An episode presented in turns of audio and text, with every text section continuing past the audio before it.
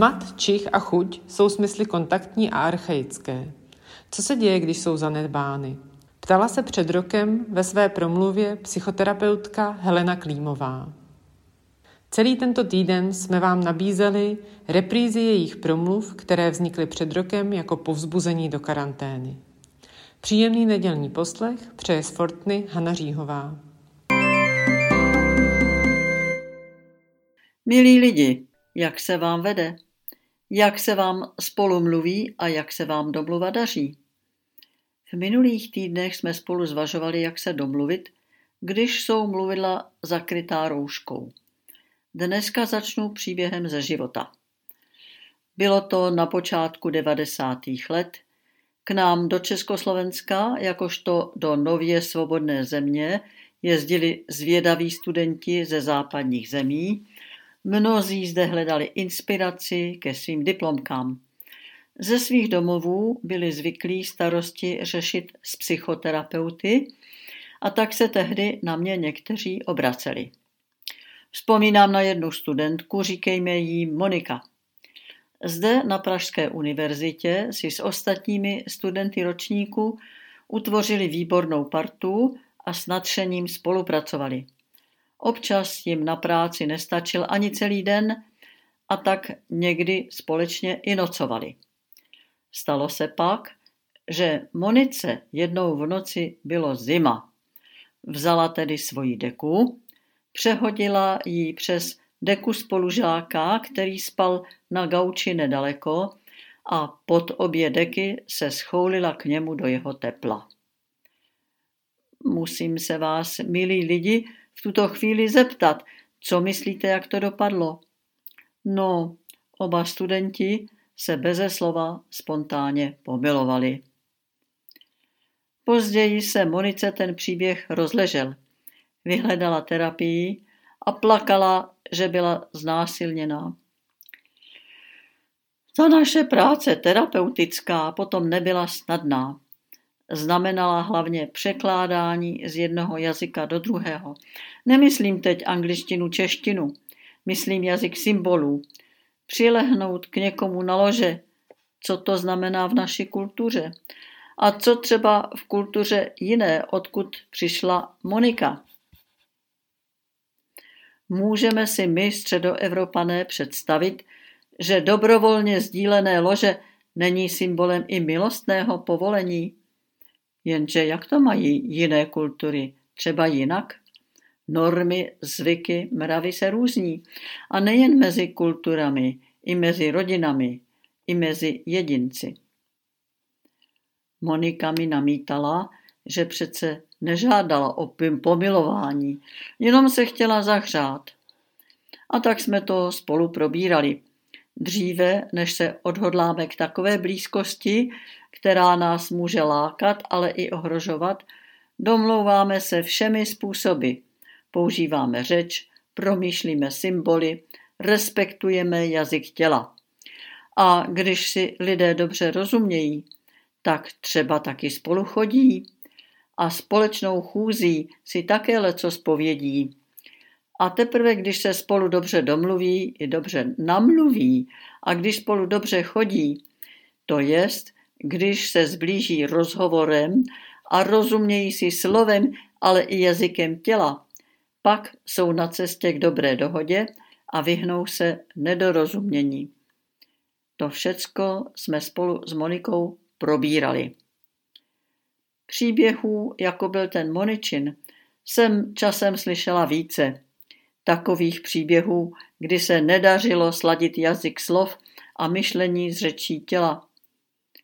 A tu si vzpomínám na jiný, až opačný příběh z terapie. Marie a Šimon se znali od dětství ze skupiny mládeže. Časem mezi nimi vzrostlo zalíbení a vyslovili si i zaslíbení, ale to až po studiích a po svatbě.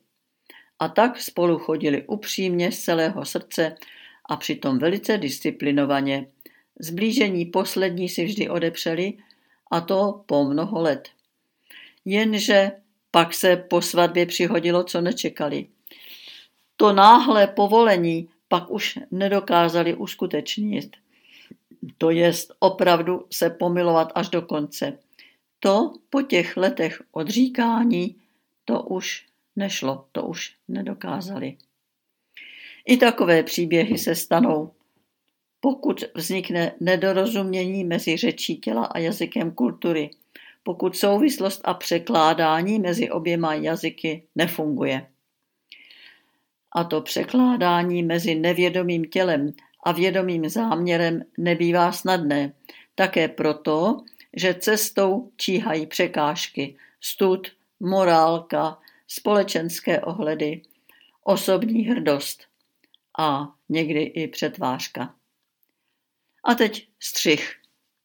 Už nejsme v letech devadesátých. V těchto dnech se vyrovnáváme s celosvětovou pohromou. Ta brání lidem v tělesné blízkosti a roušky omezují mimiku na polovic. Jazyk těla zůstává dosti skrytý. A ještě připočítejme celou současnou kulturu sdělování. Množství zpráv mezi lidmi putuje po sítích. Po síti k nám bleskem přiletí zprávy z druhého konce světa, po síti si přečteme knihu, po sítích pořádáme konference, přes sítě si posíláme pozdravy, fotografie a nadávky. Vedle toho ještě používáme SMSky, další zprávy na dálku. A na SMSkách se odehrávají osobní příběhy. Zrychleně, zjednodušeně a ochuzeně. SMSkám totiž chybí řeč těla a tu nahrazují emotikony. Současná komunikace skrze přístroje zaměstnává hlavně intelekt. Toto je další veliká proměna mezilidského dorozumívání, snad největší od vynálezu knih tisku. Objem informací, který možno přenášet přes prostor a čas, takové množství informací přesahuje představivost jedince. Daleko větší úloha než dříve také připadá rozumu a smyslům distančním zraku a sluchu. Naproti tomu hmat, čich a chuť, smysly kontaktní, archaičtější, se neuplatňují. A právě tyto smysly kontaktní mohou mnoho znamenat při porozumění řeči těla. Jestliže tyto starobilé schopnosti a potřeby těla jsou zanedbány, co se potom s nimi ale děje? Co se děje s pocity tělesnými a s jazykem těla? Nestrácejí svoji sílu a naléhavost, ale stávají se silou nevědomou. Jejich energie se stává součástí nevědomí. To je významné a nebezpečné. Lidé se přece dobře dorozumívají tehdy, když to, co je nevědomé, co je pudové, dokáží naopak přivádět do vědomí, když jazyk těla umějí vnímat a případně jej překládat do jazyka pojmů a slov. A co ta proměna pro nás tedy znamená? Co si máme počít? Je třeba nově a dobře promyslet komunikaci, jak se vzájemně dorozumívat. Znamená to, že s pomocí techniky přes maily a SMSky raději nemluvíme a nerozhodujeme o citech, o vztazích. Po SMSkách řešíme záležitosti věcné, kdo, kdy, kde.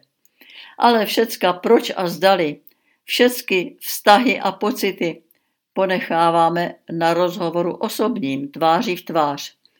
Jenom při rozhovoru osobním jsme myslí, duší i tělem dobře spolu a tak se můžeme dobrat pravdy bytostné.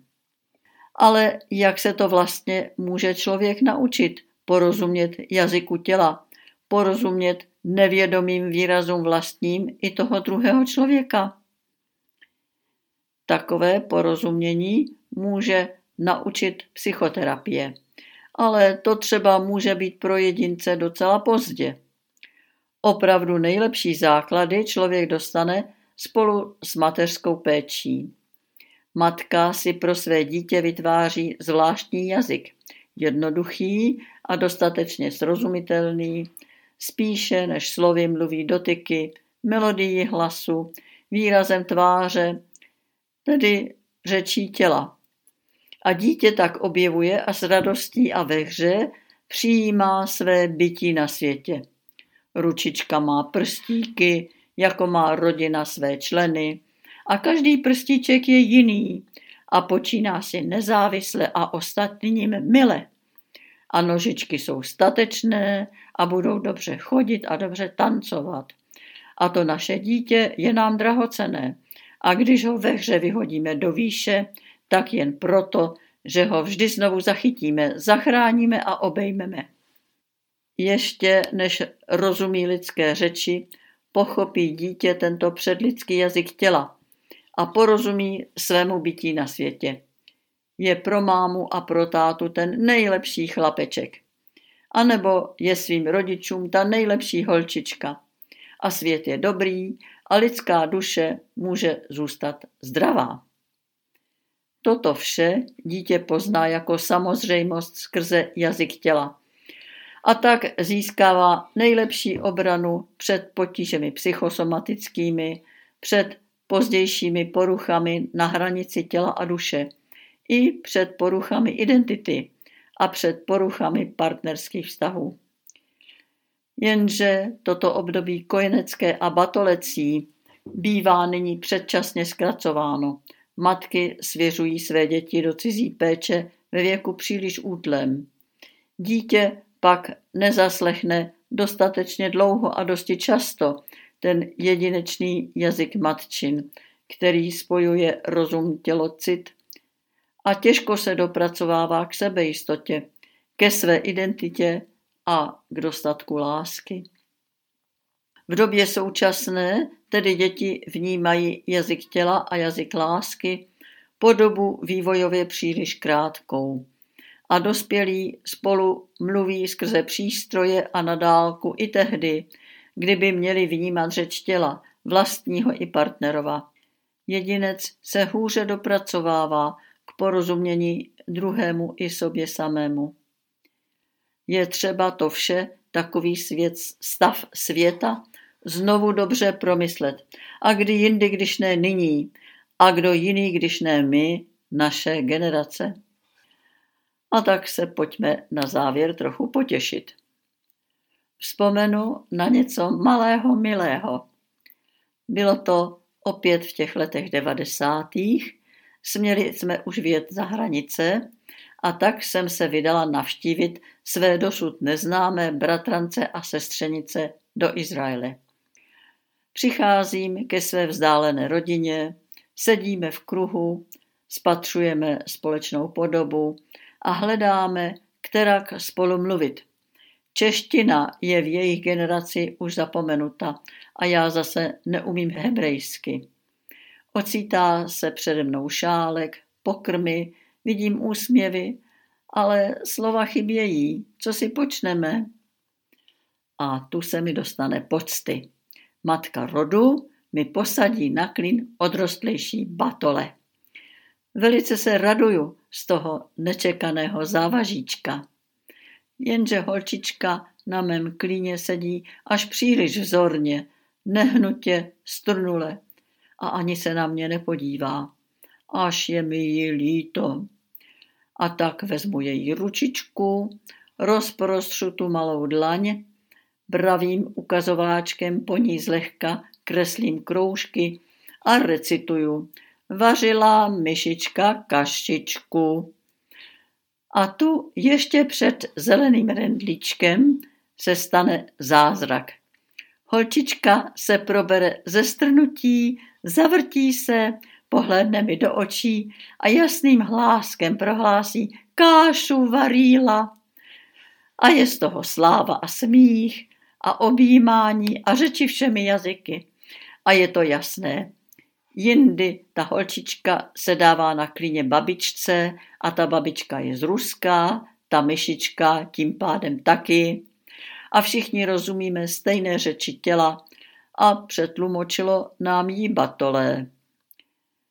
Milí lidi, a tak se objímejte, ale jenom upřímně a ne s každým. Milujte se a množte se ale dostatečně dobře se předtím domlouvejte a dobře se namluvte. Podcast u Ambonu pro vás připravuje Fortna.